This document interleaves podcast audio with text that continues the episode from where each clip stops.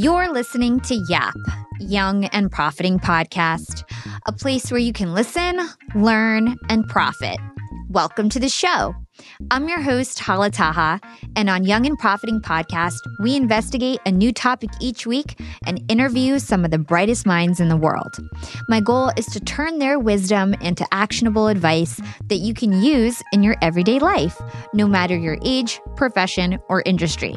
There's no fluff on this podcast, and that's on purpose.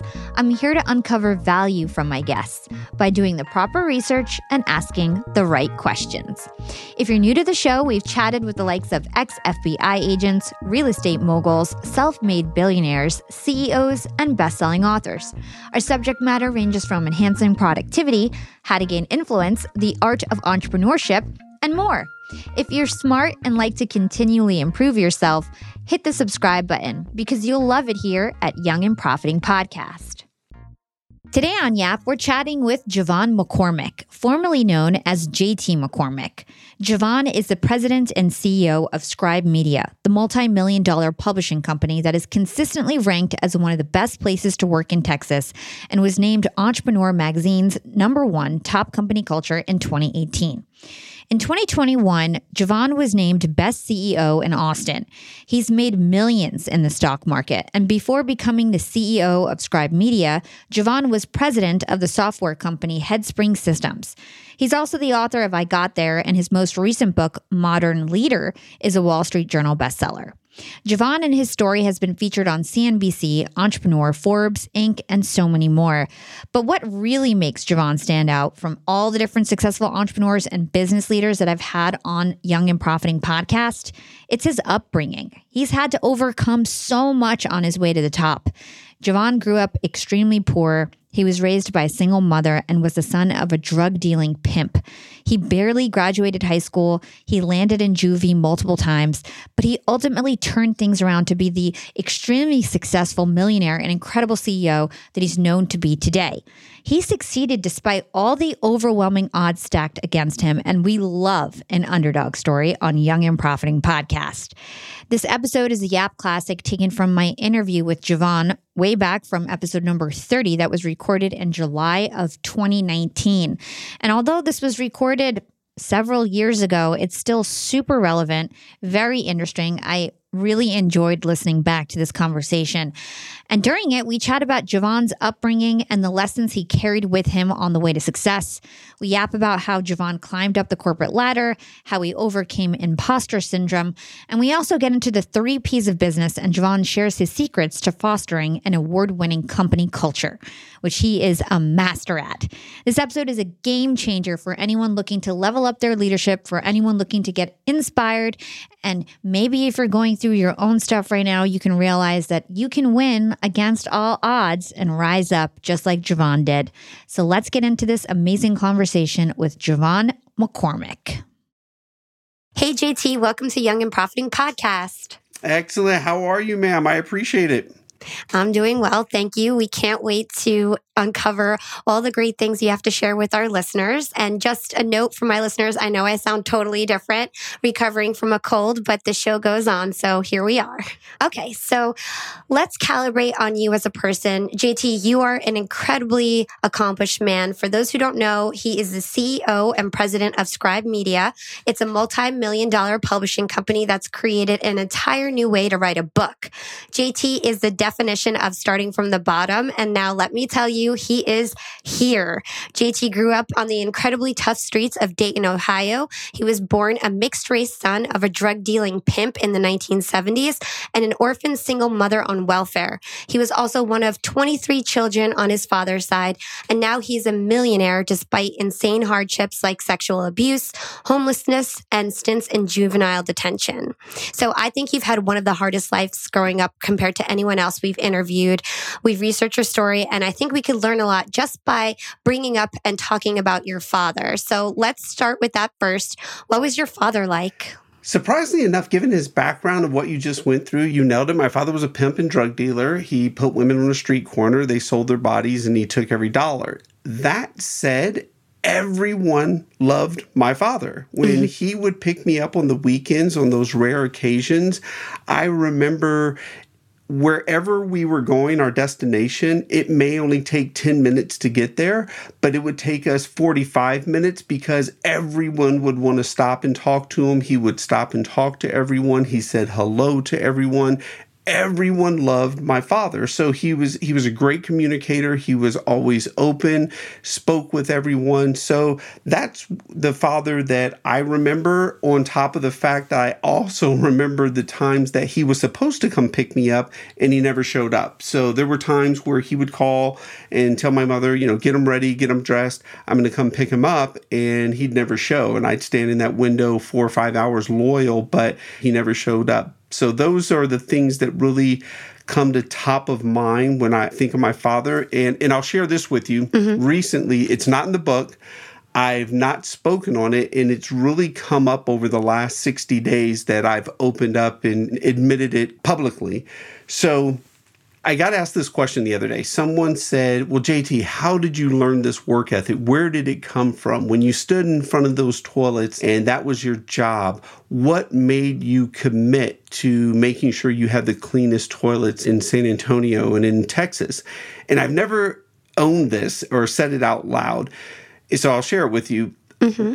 My father, when I was a kid, and I don't know why he was saying it, but he had mentioned to me and my brothers one time, he said, Whatever you do in life, be the very best at it. He said, If you're going to be a street sweeper, be the best street sweeper in the world for whatever reason, that stuck in my head and it was etched in my mind. And when I found myself standing at my first job in front of those toilets to, you know, cleaning the toilets, that phrase came up. And from that day forward, everything that I've done in life, I've attempted to be the very best that I can be the best husband, the best father, mm-hmm. CEO, president, whatever I was doing at the time, I've always wanted to be the best at it.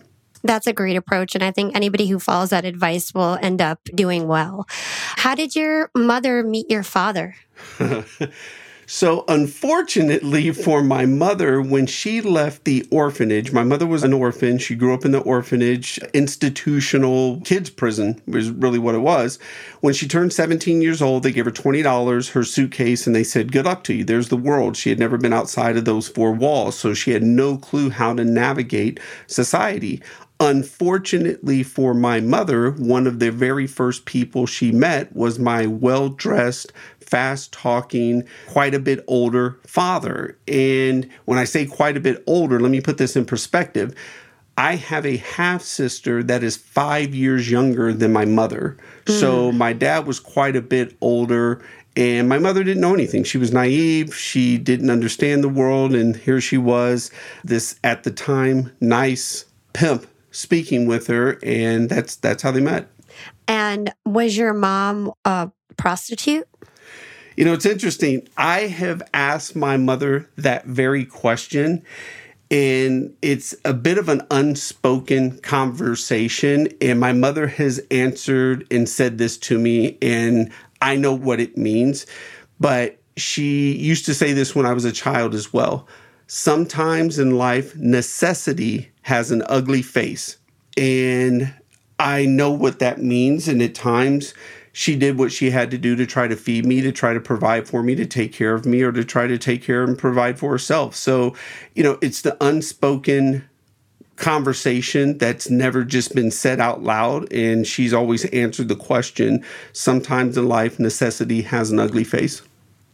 And so, can you give some color to how poor you actually were growing up and what it was like growing up for you being that poor and being mixed race as well? So I'll start with poor. So I want to be very clear. Mm-hmm. I was US poor, United States poor, because in other countries, it's a whole different definition of poor. So I was United States poor. And because even on our worst day here in the United States as we define poor, it's nothing compared to some of the slums in India and maybe different third world countries. So I was US poor. I'll give you a couple stories. My mother and I would joke that we were so poor we couldn't afford the O and the R. We were just Po.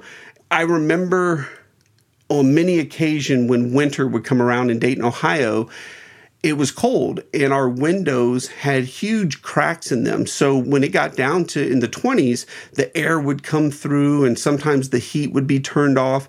So my mom and I would go to the local dry cleaner and my mother would ask for a handout. She would beg for the dry cleaning bags and ask if they would give them to us for free. And my mother would tape the dry cleaning bags to the window in order to try to keep some of the air out. And I still to this day have just etched in my mind that sound of the wind whipping through and shaking the plastic. so, yeah, it was pretty poor. You know, I pulled trash out of trash cans as a kid during school. When everyone else went out to recess, I held back and waited and I pulled out a burger that wasn't eaten all the way or whatever because I knew when I got home there wasn't anything to eat. So, yeah, we grew up pretty poor, wore bread bags on our feet because we had holes in our shoes in the winter. So we wanted our feet to stay dry.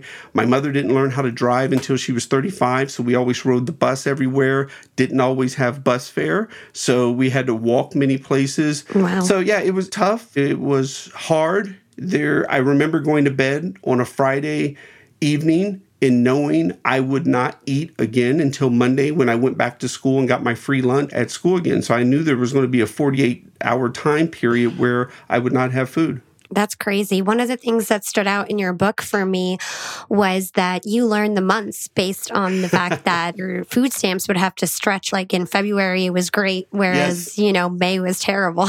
That's how I learned my months of the year. I realized that if the month had 30 days, that was a pretty good month because the welfare would be coming in. But if it had 31, oh, that was a rough month. And then, like you said, uh, February, hell, even in a leap year, February was good. Yeah. How about being mixed race in Dayton, Ohio? What was that like? You know, the best way I can sum this up for people is when someone wants to have a race conversation or they use it as a crutch or an excuse or they want to pretty up the word excuse and say reason, I'm not a fan because racism, I'm willing to have that conversation black people didn't like me because I was half white, and white people didn't like me because I was half black. So, in many ways, I did not have a group of people to fit in with. And in mm-hmm. Dayton, Ohio, you were black or you were white or you were mixed race. And so it was very looked down upon. You know, I was called half breed, I was called Oreo cookie, mixed race, zebra, color confused. And as rough as it was for me being mixed race, it was horrific for my mother, what she experienced having a mixed race child. I don't know if you all will edit this out, but I constantly heard my mother referred to as a nigger lover, and that's mm. what they would call her. So, on many occasions, I remember watching my mother get an older white lady spit in her face and called her a nigger lover when we were standing in line waiting for our food stamps, waiting for our allotment of handout. To this day, I remember I was eight years old. This lady spit in my mother's face and called her a nigger lover. And why I laugh about it is when I think about it now, that lady was in the same broke ass handout free welfare line as us. And to this day, I can't figure out what in her mind made her feel that she was better than us just because my mother had a mixed race child. We were both in the same line for a free handout, but it was worse for my mother, I believe, than it was me. Yeah, it was hard and I was a kid and, you know, I pushed through, but here was my mother having to endure the ridicule, the, shame of having a mixed race child. Wow, that's so tough. It's clear that your upbringing was so challenging, but hopefully these challenges helped you to become the leader and person that you are today. Speaking of that, what are some of the lessons that your father taught you that you later applied to business and in life in general? The number one I shared with you earlier was, you know, whatever you're going to do, be the best at it, put in 100% of your effort. I would also say my father taught me communication skills. Like I said, he spoke to everyone. Mm-hmm. One of the greatest lessons of my life came from my father. And I'll, I'll give you the story of how it came to be one weekend my father picked me up i don't know i was eight or nine years old and we were in the grocery store for whatever reason and we were walking through the frozen food section and a little girl walked next to me and she said hi JeVon my actual name is JeVon and I looked down, I was shy, I didn't say anything. And I feel this massive blow to the back of my head, and my father had smacked me. My face hit the ground, my nose started bleeding. He snatches me up, pins me up against the frozen food door with his forearm under my neck, and he's inches from my face, and he says, I don't care who it is. You show respect and say hello to everyone.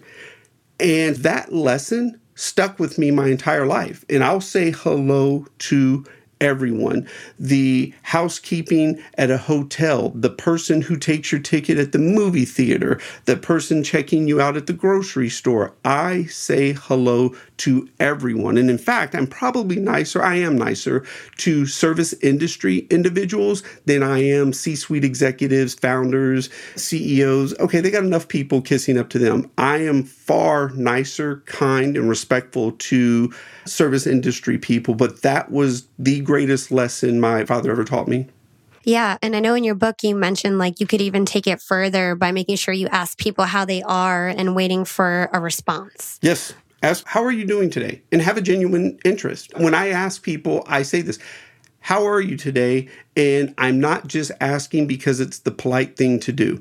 And when you follow it up with that, people then really will attempt to connect with you. They'll tell you how they're doing, they'll say what's going on, so on and so forth. Now, be prepared. You may hear some things you don't want to hear, but I really look to ask the question with purpose and I'm asking with sincerity or don't ask the question.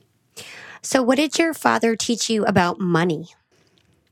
I don't know that my father specifically taught me about money. It was my circumstances that taught me about money. I realized the power that money had to change my life. I realized that when you did not have money, there were times where you did not have electricity. When you did not have money, there were times where you did not eat. So money became a deep love affair for me or should I say, the lack of money became a deep love affair. And in fact, I've always just cringed at that phrase, and I may mess it up here, so work with me money is the root of all evil.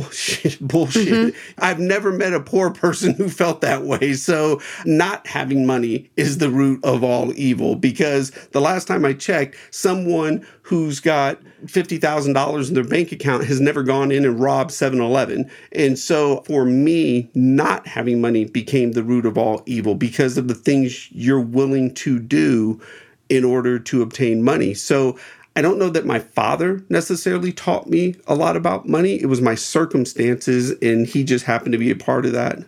Got it. So, last question on your father. In your book, you talk about a great analogy that he gives between the CEO of Budweiser and a drug dealer and what that taught you. Could you go into that? Yes. In fact, I love this. So, my father, when I was a child, he would always say the only difference between me and the CEO of Budweiser is the CEO of Budweiser, our government chose to make his drug legal.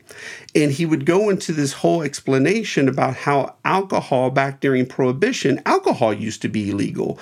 And he would go into this whole explanation about how alcohol is responsible for killing many people, drunk driving, so on and so forth, and creating problems. But he would say the only difference is the CEO of Budweiser, our government chose to make his drug legal and chose not to make my drug legal. And it's interesting because never did I believe that I would see the day that here we are in our country where now we're making weed legal through throughout the country. Mm-hmm. And so I sit back and I was like, wow, he was onto something. And the other piece to this too, and I've caught a lot of heat for this. When you look at pharmaceutical reps. They are legalized drug dealers. And literally, there's a hate for me for saying this, but the first rule of a drug dealer, we all know this, is the money is in the comeback. So we're going to give you the first sample for free because the goal is you're going to love the drug, you're going to get hooked, and you're going to keep coming back. Every drug dealer knows that. That's the mm-hmm. first rule of drug dealing. Well, what do pharmaceutical reps do?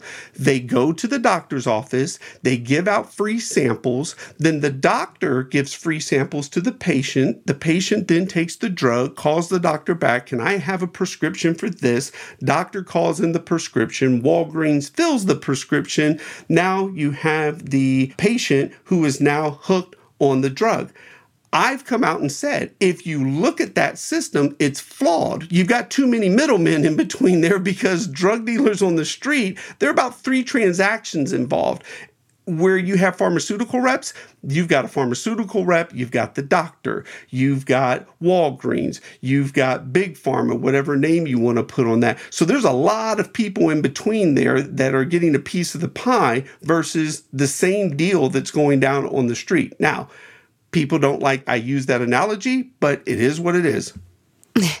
Yeah, and it just goes to show how you can have connections between what goes on into the street versus, you know, what happens in business. So, very cool. Your mom was a shining light in your life and she's really the only parent that you had. What was your relationship like with her and what are some of the big lessons that she taught you to help you succeed as much as you've had later on in life? You know, regardless of how many times we came up short and didn't have enough money or didn't have food to eat, my mother always tried. And I have said time and time again the greatest example that my mother gave me was she had a son and she had no business having me. I have no problem saying this. My mother had no business having a child. And I know that, and I'm fine in saying it. But the greatest example she ever showed me was she didn't go off and have six more and knowing she couldn't afford that first one. So mm-hmm. she had one, she shouldn't have had me. And she didn't continue to repeat having more children when she couldn't take care of them. That was a great lesson for me. In fact, maybe more than you want to know, I'm only here by way of a horrific abortion that my mother had. The first time she got pregnant, my mother had an abortion, and this is back in 1970 when mm-hmm. abortion was illegal. And so my mother had an illegal abortion that was so horrific, as she described it to me, that she decided the next time she got pregnant that she would take her chances in trying to raise a child than to go and have an abortion again. So that's the only reason I'm here. And again, she did not repeat. I kindly refer to myself as a mistake because she shouldn't have had me, but she always tried you know, she would sweep out the stairs in the apartments we live in to try to get $10 off of our rent. In fact, there's a rent receipt I keep on my desk at work that shows our rent was $145 and she only had $10 to pay on the rent and the whole transaction is there on the receipt and i keep that receipt framed on my desk to remind me where i come from what i went through and everything that i've done to get here but she always tried. She may have come up short, but she always tried. It's amazing. She must be so proud of you. She is. She is. She tells me quite often, and I'm very happy of that. Although I had a very chaotic childhood, she was the one piece of stability I always felt that I could depend on. Even in the five years where she and I weren't together and I was off with my father, the memories of my mother are in many ways what kept me going because I just remember how much I loved my mom. Let's hold that thought and take a quick break with our sponsors. What's up, Yap Fam? Being an entrepreneur and working remotely definitely has its perks. And I know a lot of you listening in are in the same boat as me. But do you really take advantage of being able to work from anywhere? I know I typically don't, but thankfully, this past holiday, I finally decided to make use of my work flexibility for the first time ever. My boyfriend and I decided to pack up and leave to the West Coast to spend an entire month working from home in the sun. We got a super cute bungalow in Venice Beach with a fenced backyard. The change in scenery, the fresh air, and the slower pace helped me to inspire some really cool new ideas for my business. And honestly, I'm feeling really refreshed and ready to rock in 2024. And who helped me make these remote work dreams come true? It was Airbnb. And Airbnb has come in clutch for me time and time again. Whether it's finding the perfect Airbnb home for our three day annual executive team get together, or booking a vacation where my extended family can fit all in one place, Airbnb always makes it a great experience. And you know me, I'm always thinking of my latest business venture, and I've been begging my boyfriend to start hosting our place on Airbnb. And finally, we're going to start. So many of my successful friends host on Airbnb, and it's such an amazing way to generate passive income. So, to start, we have a plan to start spending more time in Miami, and we'll be hosting our place to earn some extra money when we're back on the East Coast. 2024 goals, and I'll keep you updated. A lot of people don't realize that they might have an Airbnb right under their own noses. I was pretty surprised myself. You can Airbnb your place or spare room even if you're out of town for just a few days or weeks. You could do what I did and work remotely somewhere else and Airbnb your place to fund your trip. Your home might be worth more than you think. Find out how much at airbnb.com slash host. That's airbnb.com slash host to find out how much your home is worth. Young and profiters, it's never been a better time to be an entrepreneur. With inspiration at our fingertips and powerful tools at our disposal, the possibilities are endless. And when it comes to tools that can truly make your business grow, there's one name that always stands out Shopify. Shopify helps you sell at every stage of your business, from the launch your online shop stage to the real store with the door stage, and even the did we just hit a million orders stage? And if you're in that I need to sell more with less stage, Shopify Magic is your AI superpowered sidekick ready to whip up captivating content that converts from blog posts to product descriptions. Not to mention, Shopify also is the home of the best converting checkouts in the game, 36% better than other leading commerce platforms. Shopify turns browsers into buyers. It's no wonder Shopify powers 10% of all e commerce in the US. And you can sell whatever, whenever with Shopify. Push pleated pants with Shopify's in person POS system or monetize mindful meditation. I sell my LinkedIn Secrets Masterclass through Shopify, and they've made my life a breeze. It took a couple days to set up my store, and I just get to focus on what I do best creating great content and marketing my product. So don't stress if you're new to this commerce thing. Shopify's extensive help resources are there to support your success every step of the way. And remember, whatever your stage, businesses that grow, grow with Shopify. Sign up for a $1 per month trial period at shopify.com slash profiting, and that's all lowercase. Again, go to shopify.com slash profiting to start growing your business today. You can sign up for a $1 per month trial period at shopify.com slash profiting. So you got into some trouble as a kid. You landed into mm-hmm. juvie three times. Can you talk to us about how much trouble you really got into and perhaps how you transferred some of your hustling qualities into the corporate world? You know, I went to juvenile more as anger as a kid. I get it from so many children how they end up there. The first time I went to juvenile is because one of my father's girlfriends had beat me, and then I ended up being taken to another one of my father's girlfriend's house, and then she ended up beating me. Well, I got tired of being beat, and so I fought back, and she called the police, and I went to juvenile. What was sad about that situation was I was in Dayton, Ohio. My mother had gone, moved to Texas because I was there for a bit, but my father was in England. So no one knew I was in juvenile. So I was there for about two and a half months. Oh my God. And finally, I got out. I was staying with one of my aunts that picked me up, and she couldn't afford to take care of me. So I kept my suitcase and I left and I slept on a bus stop. So I was homeless at 13, had nowhere to go, but I would go to school each day because I knew I could get a free meal a little boy there, middle school, we all know those kids are brutal in middle school. Mm-hmm. He would make fun of me, and I got in a fight with him. He ended up going into the hospital, and I went back to juvenile, and I was in juvenile again. You said it, I was in juvenile three different times. What really stands out the most for me from juvenile is the last time I was there, I was leaving, and a corrections officer pulls me to the side and he goes, Let me tell you something, son. You come back here again, you're going to man prison. Now I'm 47 years old and I don't know what it is about the term man prison that just doesn't sound right, but I made it a goal that I was never going to find out what man prison was about. So I'd like to thank that gentleman because he kept me out of man prison for whatever man prison is. I didn't want to go. To the second point of your question, what have I taken into corporate America? my childhood as a whole was very chaotic. It was challenging. I was sexually molested by one of my father's prostitutes from the ages of six, seven, and eight years old. Hmm. I took every bit of my childhood and I found the positives within it. I never let myself be a victim. A victim, in my opinion, is a victim of a drive by shooting. No one asked for that. A victim of a hit and run. No one asked for that. My childhood was my childhood. It's what I had, it's what I was born into. Okay, great. So I don't lean on it. I look at what are the things that I went through that can help me succeed in life. And I try my best to find the positives in every negative situation. So I'll be very specific here.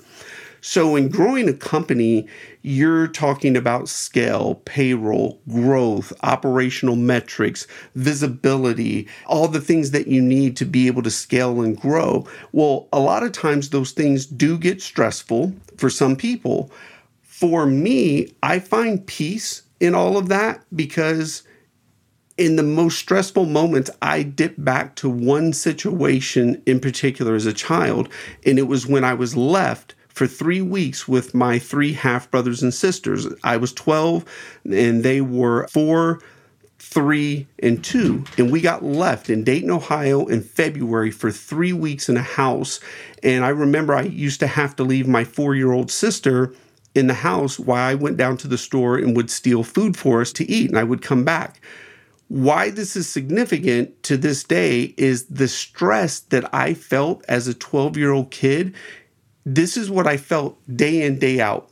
I was scared as hell that someone would come and turn off the electricity because the bill wasn't paid, and that the four of us, my brothers and sisters, and I, we would freeze because it was February in Ohio. I was scared to death that the water would be shut off and we wouldn't have any water to drink or be able to take a bath or anything like that.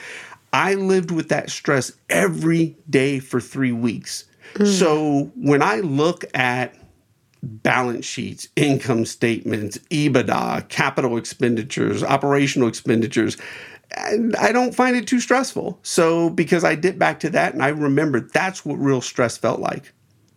Wow, that is so incredible. I can't believe you went through all of that as a child and all the pressure that must have been on your shoulders. No wonder like you're so strong and can handle anything now.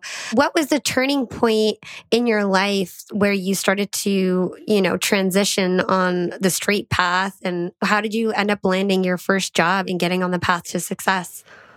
So my first job, I never graduated high school. I had to go to summer school, take some remedial courses, and the janitor gave me my high school diploma. I never walked the stage, never got to do the graduation celebration. I just academically, I was not and still am not the most gifted person in the world. So I got my high school diploma, went home, and my mother said, Great, you've got two weeks to get a job or you got to get out. And so my first job, I can't make this up, was at a restaurant called Po Folks. so my job was cleaning toilets. And like I said, I looked at those toilets and I made a commitment. If this is my job, I will make sure I'm the best toilet cleaner in the country. What benefited me, and I believe this, you don't do things just because people are looking. Who you are when no one is looking is who you are when everyone is looking. So, what I developed is I was a busboy as well. When I would clean my tables, I would wipe off the table. I would wipe off the salt and pepper shaker. I would wipe off the chair. We all have been to a restaurant where you go to sit down and there's crumbs in the chair. I took pride in the fact of attention to detail. So I made sure there were no crumbs in the chair. Well, there was a couple that came into the restaurant every day for lunch and they saw how I took pride in that. And they asked me if I would come work at their candle shop in the mall. Now, this is back in the 90s. Mall was still the hot place to be. I was 18 years old, and I'm like, hell yeah, I'll go work in the mall. So they taught me how to make candles in the mall in front of this window. I'm like, oh yeah, girls can see me. I'm a candle maker. They're paying me more money, and I'm not cleaning toilets. This is great. But from there, I ended up getting the job at an insurance company. My mother was working at the insurance company, and I got a job as a filer. I would file papers and I would deliver the mail. I was the cart mail guy. And that was my first introduction to corporate America. And I just paid attention, watched how everyone would interact, watch how things were done in corporate America, how to speak, how to shake hands, how to conduct myself.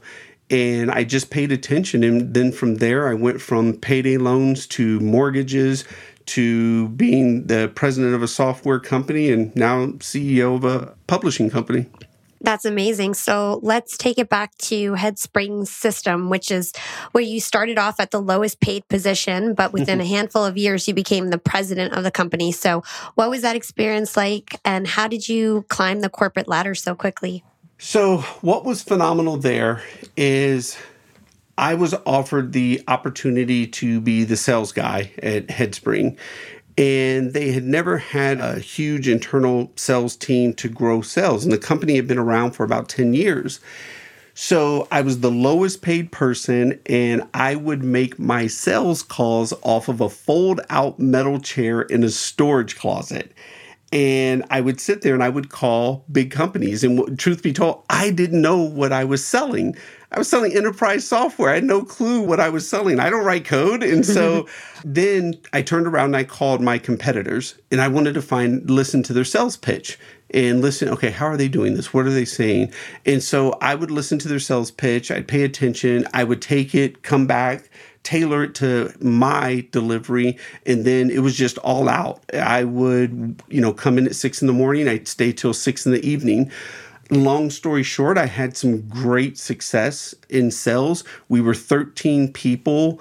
I was making my calls out of a storage closet, and we went from 13 people to having offices in Austin, Houston, Dallas, and Monterrey, Mexico. And we ended up with over 100 people, and that all transpired within about four and a half years.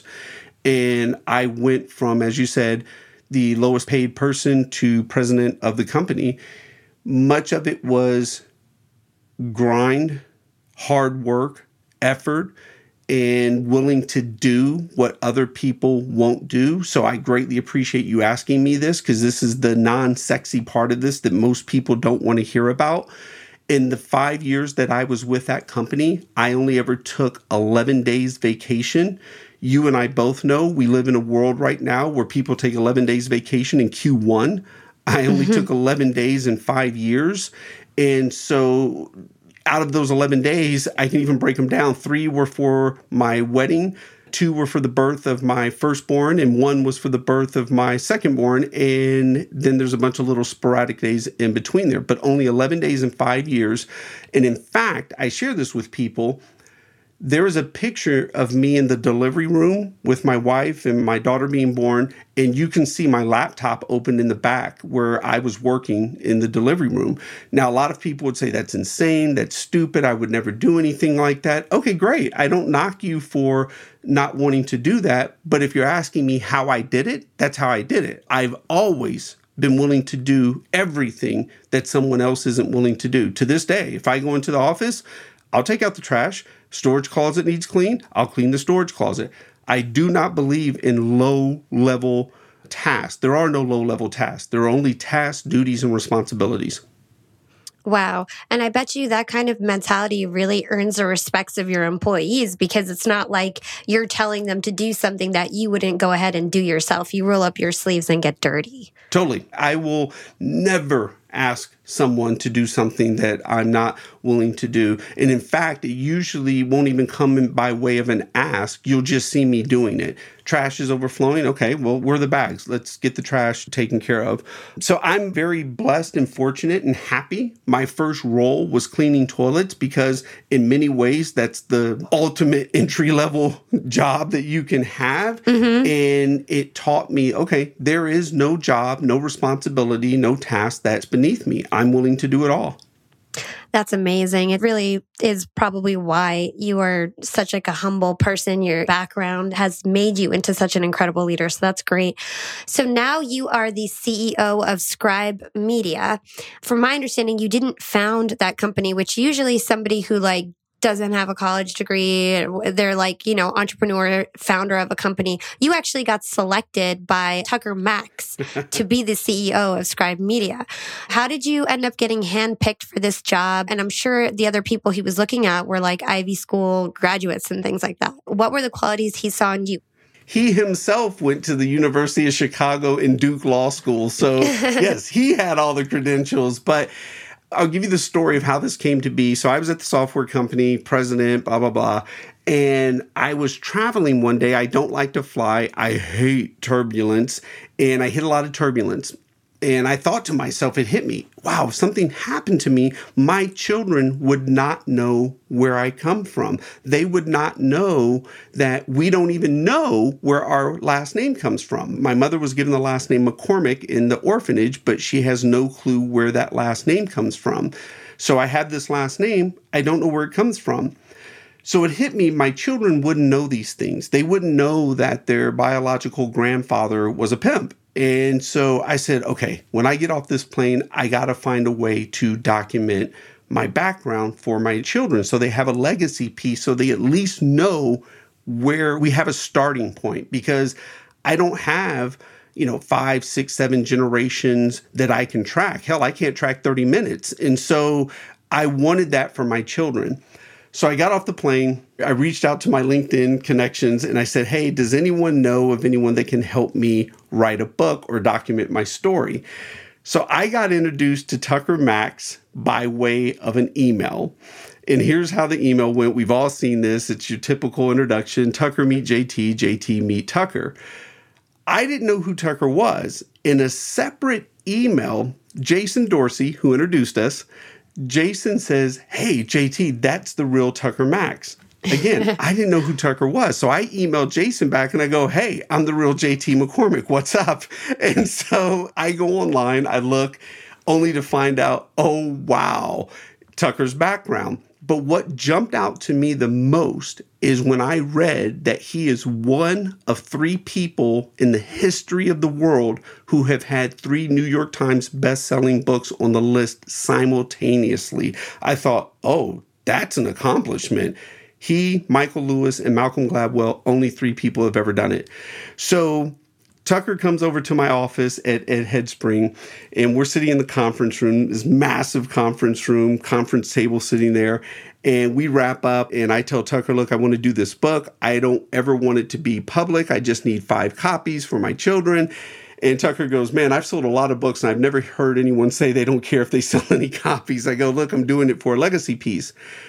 We're wrapping up and Tucker says, Man, you've built a hell of a company here. And I stopped him in his tracks. I go, Hold, hold, wait a minute. I go, I didn't build this company. I go, it took a lot of people to pull this off. I said, building a company is never one person. I said, it takes a great amount of people and talent to build a great company.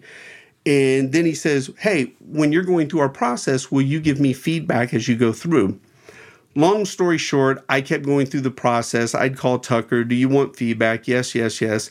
I tell him what they were doing right, what they were doing wrong, keep doing this, change that. He asked me to sit on their advisory board. Unbeknown to Tucker, I was actually looking to transition mm-hmm. out of the software company anyway.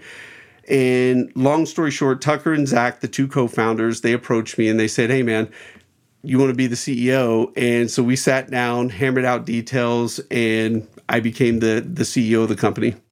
Hold tight, everyone. Let's take a quick break and hear from our sponsors. I want to talk to all you employers out there and let's talk about company culture. At Yap Media, we have a super unique company culture. We are all obsessed with excellence and we even call ourselves this really cute name, Scrappy Hustlers. We're all Scrappy Hustlers at Yap Media. And my team is growing fast. And hiring is a pain in the butt, especially if you're looking for A players that are going to roll up their sleeves. But luckily, when it comes to hiring, I no longer feel overwhelmed by the search for the perfect candidate because I use Indeed, the ultimate hiring platform. Indeed's matching engine always presents me with a pool of high quality candidates that match my job description to a T. If you're tired of drowning in your hiring pool, Indeed is here to rescue you. You can use Indeed for scheduling, screening, and messaging your candidates, making the entire hiring process a breeze. And Indeed doesn't just help you hire faster. 93% of employers agree that Indeed delivers the highest quality matches compared to other job sites, according to a recent Indeed survey. I've hired some of my best employees at Indeed, some of my best scrappy hustlers. With over 140 million qualifications and preferences analyzed every day, Indeed is constantly learning from your hiring preferences. So the more you use Indeed, the better it gets at actually hiring your perfect match. Join the ranks of more than 3.5 million businesses worldwide that have already chosen Indeed to hire great talent. And listeners of this show will get a $75 sponsored job credit to get your jobs more visibility at indeed.com slash profiting. Just go to indeed.com slash profiting right now to support our show by saying you heard about Indeed on this podcast. Indeed.com slash profiting. Terms and conditions apply. Need to hire? You need Indeed. Young and profiters, I've got a fun fact for you. Did you know that by 2030, over 85% of the jobs that will exist haven't even been invented yet? And that's why we need to acquire new skills and stay relevant and adaptable. By embracing lifelong learning, we can future proof our careers and our businesses. That's why you've got to check out Economist Education. Economist Education provides online executive education courses tailor made for professionals just like us, crafted by The Economist's own editors and special experts. Economist education courses are designed to sharpen your professional skills in key areas like data storytelling, critical thinking, sustainability, and so much more. I highly recommend checking out the Economist Education course, Business Writing and Storytelling. It's packed with valuable practical advice on how to inform and persuade through writing reports, social media, presentations, and beyond. The best part these courses are online, flexible, and self paced, lasting anywhere from two to six weeks. You're guided by expert tutors. You'll dive into a mix of videos, podcasts, text quizzes, and weekly assignments. Plus, you'll get a three month digital subscription to The Economist to support your learning journey. Economist Education provides access to online forums where you can network with peers around the globe. In a world where knowledge is power, Economist Education empowers you to lead the way. Economist Education is an incredible way to stay ahead in business. And I've got a special offer to get you started. Get 15% off any course only available by going to my special URL, education.economist.com slash profiting, and then enter the promo code profiting at registration. This offer ends on March 31st, so don't wait. For 15% off, go now to education.economist.com slash profiting and use code profiting. Again, this ends on March 31st. If you want 15% off, you've got to go to education.economist.com slash profiting and use promo code profiting at registration. Young and profiters, I actually have a nasty habit of ordering way too many groceries. I'm embarrassed to say it, but I've wasted so much food in the past and I felt really guilty about it. But now my conscience is clear with HelloFresh.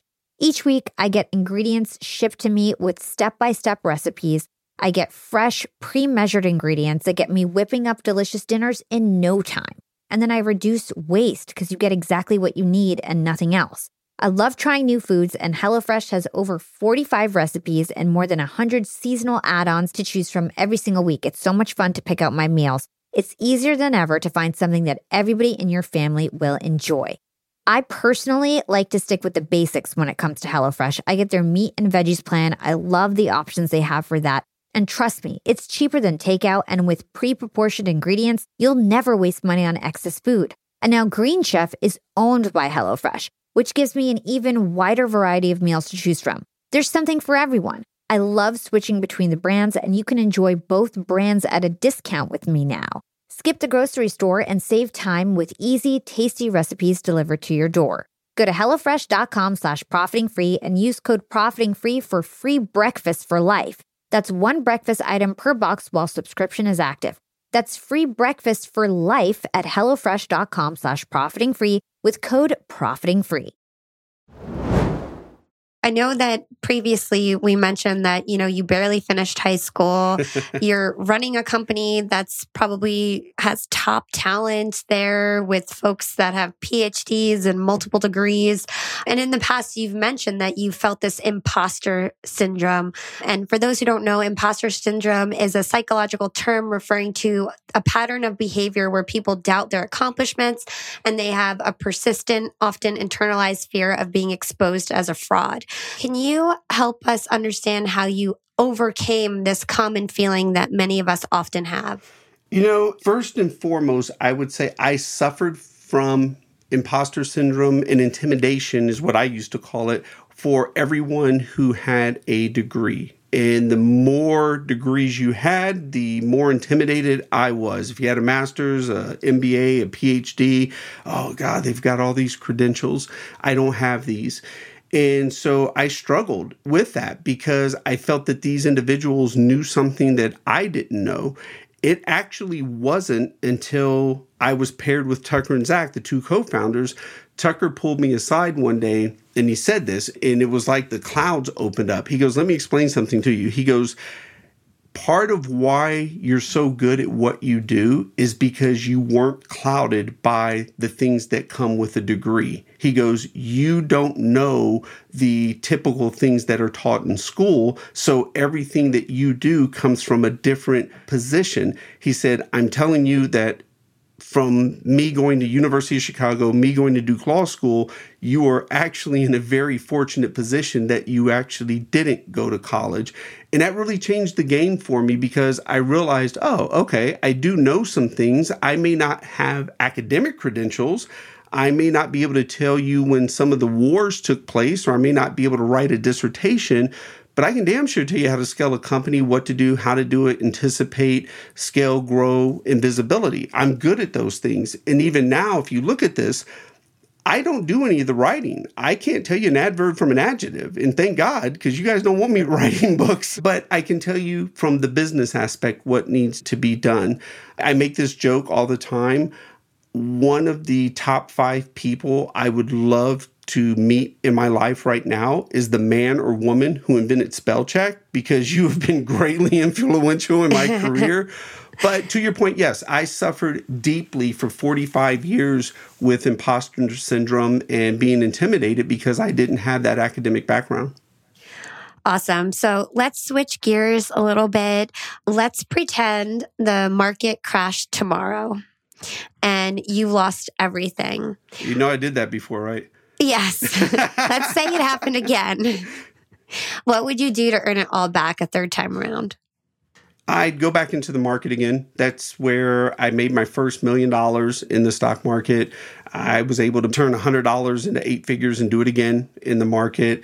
And I love the market. I love business. I love growth, scale. So it'd be anything around starting another company, growing a company, investing in the stock market, I would probably do both. Even right now, my life boils down to five areas God, health, family, business, and investing.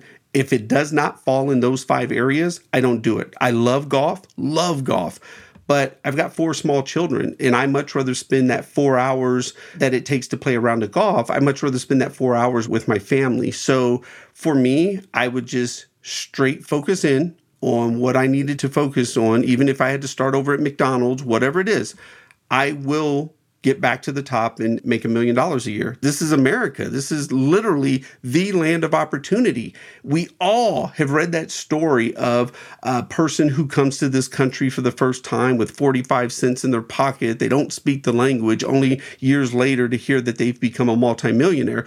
Well, damn it, I was born here. So I've already mm-hmm. got a mm-hmm. leg up on you. And my attitude is I have a responsibility that being born here, being blessed and fortunate to have been born in this country, oh, there's no reason why I shouldn't be successful. I think that's such great advice. Let's move on to some of your philosophies. You talk about the three S's of success, which are sacrifice, sleep, and success. Can you unpack these for us?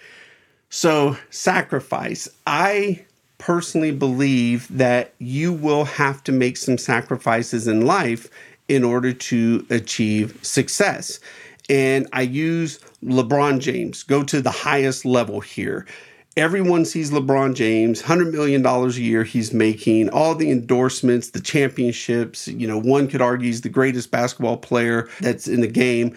But what we don't look at and what we don't celebrate in our country is the fact that when LeBron's playing during the season, and he has to go on an 11 game road trip, he's missing his daughter's activities. He's missing his son's basketball games. He's not there for bath time, bedtime, dinner time with the family. He's gone. He's sacrificing in order to have that success that he has. When he's in the gym shooting a thousand free throws, a thousand jump shots, he's sacrificing. You know, we live in a country where we always want to talk about the success, but we don't want to talk about what it takes to sacrifice. No one wants to come out and say, damn it, you can't binge watch, which is just a disgusting term in itself. You can't binge watch from Friday to Sunday Game of Thrones and expect that you're going to be successful goal. And if that's what you want to do, great. I don't knock it. Just don't bitch on Monday that you haven't achieved your dreams and goals when you just spent all weekend binge watching Game of Thrones that did absolutely nothing for you. So mm-hmm. in life, you will have to sacrifice. Now, I'll go to sleep. I struggled with this for a while. It wasn't until probably the last two years that I finally said, okay, everyone else is right, I'm wrong. I achieved success on three to four hours of sleep each day. So mm-hmm. I had convinced myself that sleep wasn't important. And what I will say now is yes, sleep definitely helps you go next level. It helps you think more clearly. It helps with your health. So you have to sleep. And I'm telling you from someone who used to constantly three four hours three four hours. That was all I, I, was doing. I used to even make the comment i can sleep when i die. But sleep has definitely helped me. Now i'm not an eight nine ten hour sleeper. I'm a 6 mm-hmm. and that's good for me. But i do believe that sleep very much helps you in achieving success. So yeah you've got to make some sacrifices. You got to sleep in order to achieve success amazing. I think all of those are great gems for our listeners. And I actually had a whole entire episode on the power of sleep. So if you guys are interested to learn more, it's episode 12. You also talk about the three P's of business that's people, profits, and process. Can you share these tips with our listeners? Yes. Matter of fact, let me back up there. Let me put them in the correct order. It's people, process, in profits. Mm. And why that's important is you've got a lot of companies out there that mix these three P's up. Some companies will put process first, people second, and then profits. My argument is this if you give me great people, we can build great processes and equal great profits. But if you attempt first to put a flawless process in place, and then you put bad people in that process, they will wreck your process. So I'm looking great people. I always believe you should put people first at, at everything. Process second will equal profits. Now, the ultimate breakdown I personally believe is in publicly traded companies because the profits are actually put first. And let me explain that. Mm-hmm. When you have a publicly traded company, people are not number one, shareholders are number one. And in my opinion, if more publicly traded CEOs came out and admitted this openly, it would be a great thing. But the way the system works, if you're a publicly traded stock company, is shareholders are first, your customers are actually second because they got to buy the product or service, your employees are third. And I challenge any publicly traded CEO to say otherwise because that's the order of operation if you're a publicly traded company. I love the fact that we at Scribe have no outside capital, no VC money, no private equity money, and we're profitable. So there's no pictures of us in a magazine or the local business journal smiling because we just raised Series C and gave away more equity in the company. You're not going to find that. It's owned by three individuals Tucker, Zach, and myself, and it's private, and we can serve our people first.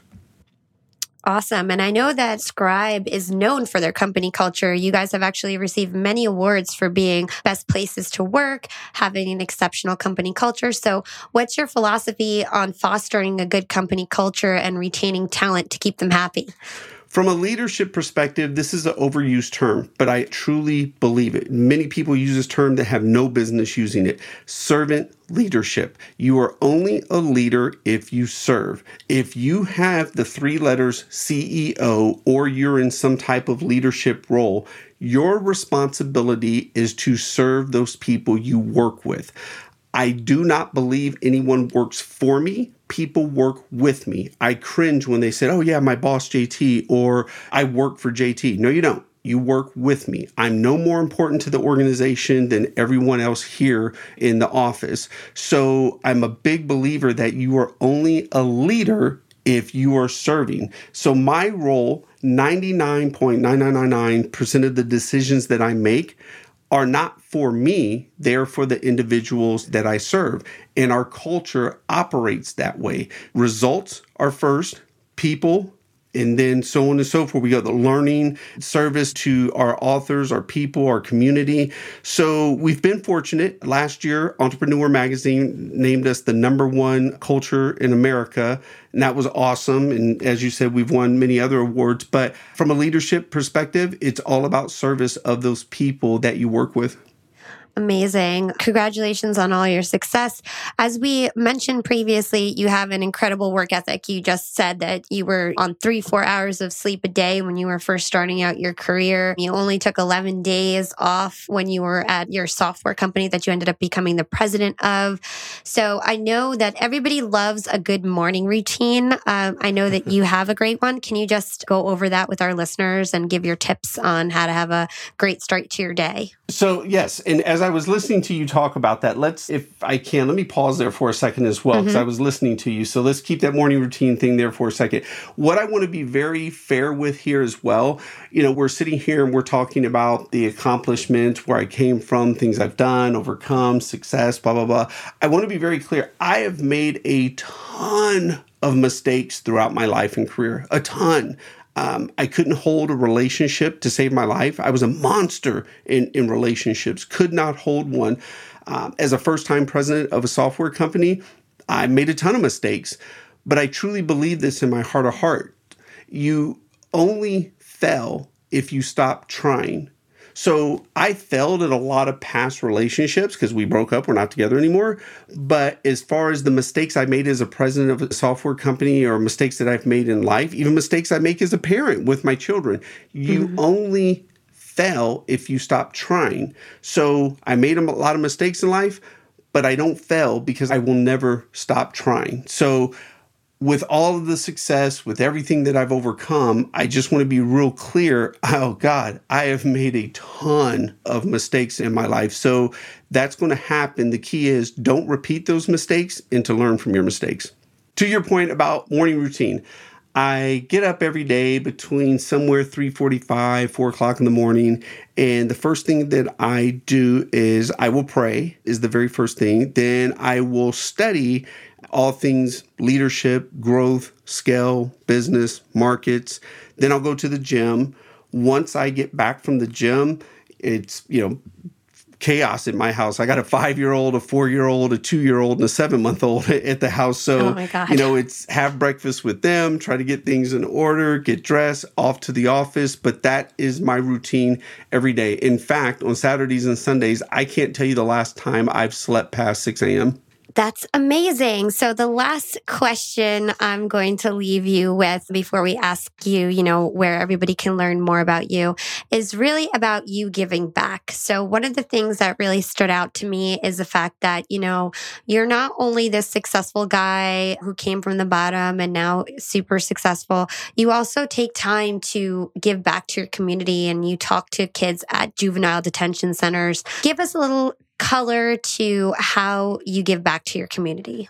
So for me, it became very important. This actually hit me back when I was at the software company. When I became president, I realized, oh, wow, okay, I've kind of achieved a little bit of success. And I look back at my life, I'm like, wow, okay, I've done a few things. I would have liked to have known this, this, and this. So it hit me. I go, I got to start reaching back out to those kids who come from where I come from that just don't know.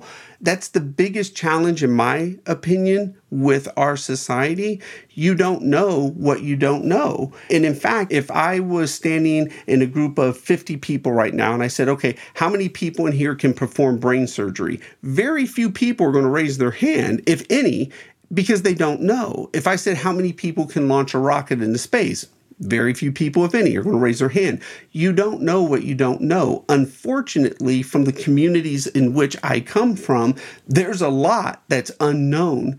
So for me, I wanted to go back and mentor, teach, coach the youth to show them how they can get their first job, how to interact in society, give them a leg up, even a chance to try to go and succeed. So I go back and we run a class where I teach children how to shake hands. It's it's a travesty, travesty that we know 40% of every kid that graduates high school in this country, I don't care where you are on the economic ladder, 40% of all students who graduate high school in this country will never go to college. But we don't even teach you how to shake a hand. Mm. Where do you learn attention to detail? I've talked to people who have gone to Harvard with master's degrees, and they've said, no, nowhere has anyone ever taught me attention to detail. Where do you learn that lesson? That lesson has served me far greater in life than maybe a bachelor's. So I teach these kids how to shake a hand, look me in the eye, say nice to meet you. I teach them how to walk into Burger King for their first job and say, Excuse me, sir, do you have any employment opportunities? Just to give them that added advantage of things that other people aren't doing. Lessons that have served me in life. Manners. Yes, sir. Thank you. Yes, ma'am. No, thank you. Can I please? all of the little things that for somewhere in this country have escaped us, I do my best to go back and teach the youth and give them these tools that benefited me through my career. That is so sweet. You are such a great guy. And I know you mentioned you focused your life on God, health, family, business, and investing, but I really think you ought to add a sixth one called philanthropy after all that you've done for your community and for the younger generation. I appreciate that. I may have to look at that. I like odd numbers, so then I'm going to have to find seven because I appreciate that. Golf. There, you there you go. There you go. All right, JT, it was such a pleasure to speak with you. Where can our listeners go to learn more about you and everything that you do? there would be three places. You can go to scribemedia.com that tells you all about our company. You can go to LinkedIn is probably the best place if you're looking for things from me personally. Every week I will share different mistakes, lessons, things that I do in business, things that haven't worked for me, things that have worked for me in business. I'll share those on LinkedIn. So that's probably the best place. And then you could go to jtmccormick.com, and that's my personal website. Yep. And he has also got a book that I read that's actually really a great read. I really enjoyed it. It's called I Got There. Yes. So check that out. Yep. I got there. How I overcame racism, poverty, and abuse to achieve the American dream. Awesome. Well, thank you so much for joining the show. I hope to chat with you soon. I appreciate it. Very humbled and flattered that you would have me on. Thank you, ma'am. Well, there you have it, Young and Profiters. Another incredible Yap Classic episode in the books. The story was so motivational. This is one of those stories where you like just feel like you could run through a brick wall. And JeVon is somebody that I truly admire. His view of leadership and work ethic is something that everyone can learn from, no matter where you're at in your career, no matter if you're the CEO like me or if you're just starting out in your career. You can learn from what JeVon talked about today. And I loved his phrase nobody works for me, they work with me. Like, what a great mentality. I'm going to take heed to that. I feel like I really needed to hear that lately.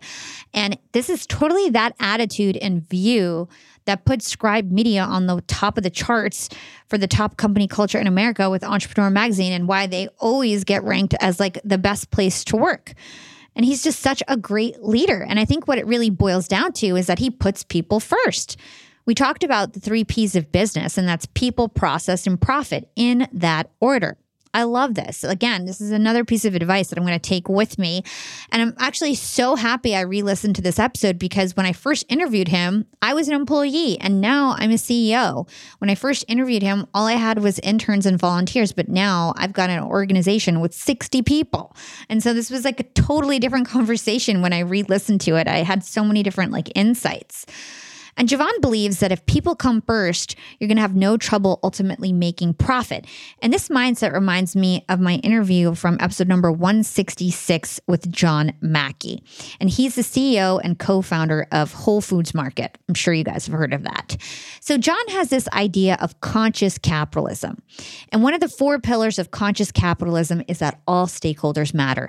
In short, what John means is that if all stakeholders, and this is employees, customers, vendors, if they're all all taken care of, they will in turn take care of the business.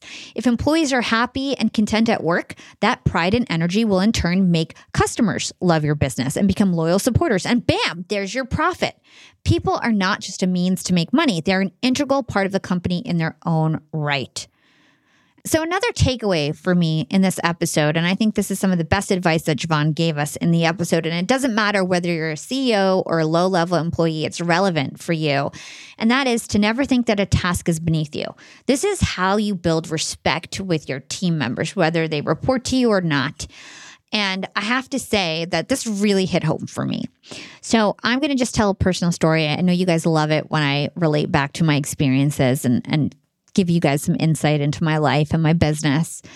And at Yap Media, we scaled very fast. We scaled from 10 volunteers to 60 paid employees all around the world in like a year and a half, two years. It was really fast. And I have to say, I haven't been a perfect leader. Like I've tried to be a great leader. And in the past, I was such an amazing leader. But scaling that fast and having really egotistical billionaire clients, it's really hard to like always keep your cool and always be perfect, especially when you're like a perfectionist like I am. And one thing that I, I realize as the team gets bigger is that the lower level employees, they feel really disconnected to me. And I feel like part of it is because now a lot of the things that I do is glamorous, right? I'm on these interviews, I've got a cool studio, I go to conferences, I have photo shoots. And I still work super hard, but like my job has gotten more glamorous. I'm more like the face of the company. I'm doing a lot of the selling. They don't realize that like the only reason why anybody has a job right now at Yap Media is because I'm literally doing all the deals and making and selling all these high ticket social media and podcast agency services and, and whatever else we're selling. Yeah, I'm the main seller. But they don't see that, right? They're, I'm not in the trenches with them all the time. And so when I had a team of 10 interns, 10 volunteers, you know, two years, like this was actually four years ago, right? I was like a god to those interns and volunteers because I would teach them everything. I would be in Canva teaching them how to do graphic design. I'd be in Premiere Pro teaching them how to video edit. I would write all the research and do everything and they saw me working 16 to 18 hour days and and they loved me because I taught them directly and I was in the trenches with them and we were equals, right? There was no task beneath me. And I still feel that way. I still act like that, but I'm going to go above and beyond to make sure that I really, really take that piece of feedback away from me and make sure that, you know, if I don't like a graphic or something that I see, to just go in the tool and, sh- and show them how I would do it, right? If somebody is having trouble with social media copy, I'll take a stab at it for them, show them a trick or two, and just try to teach people the way that I used to when I first started Yap. So that was a big takeaway for me. I don't know why I feel like tearing up about that because I just I try to be the best leader that I can. Anyway, young and profiters, I don't know why that got me upset, but it's just, it's not easy to be an entrepreneur. There's ups and downs, and damn, I love my team. That's all I could say. Is like I love my team. I couldn't do this without them. I'm probably getting upset because it's 10 p.m. and I haven't slept in like three days, I feel like. But I love my team. And if you're a leader out there or a manager, just try to be there in the trenches with your team. Try to be willing and ready to handle tasks and step in. And the other thing that JeVon said that I'm also going to take away with me after re listening to this conversation is that never tell someone to do something that you're not willing to do. Like, think hard before you tell somebody to do something. And I I definitely need to take this advice, you know, as when you get bigger and bigger and more at the top, like you're used to just like throwing out ideas. And sometimes they're they they're not thought out. They're not smart use of somebody's time. And, you know, you've got to just make better decisions when it comes to what you ask people to do. Make sure that everybody's utilizing their talents in the best way possible. All right. And so finally, of course, the other powerful piece of this conversation was JeVon's story in itself. I mean, how he overcame all those incredibly difficult obstacles. I mean, what an awesome role model he is, especially for minorities JeVon is the freaking man. I'm going to invite him back on Young and Profiting podcast. And I think you guys are going to love his new material. He's got a lot to teach us about leadership. So I'm super excited for that conversation. And if you loved hearing JeVon, you can thank the Yap team by dropping us a five star review on your favorite podcast platform. And if you aren't connected with me on social yet, what are you waiting for? I've been loving seeing your guys' stuff. You know, you guys are screenshotting uploading it to your story or tagging me. And guess what? I'm going to repost it because I'm not a hater. I'm a lover. I love to share people's stories. If you guys go out of your way to post about Yap and share with your community, I will 100% share it on my story as well. You guys can also find me on LinkedIn. You can search for my name. It's Hala Taha. Pretty hard to miss on there. And as always, thanks so much for listening to another incredible episode of Young and Profiting Podcast. Shout out to my amazing Yap team.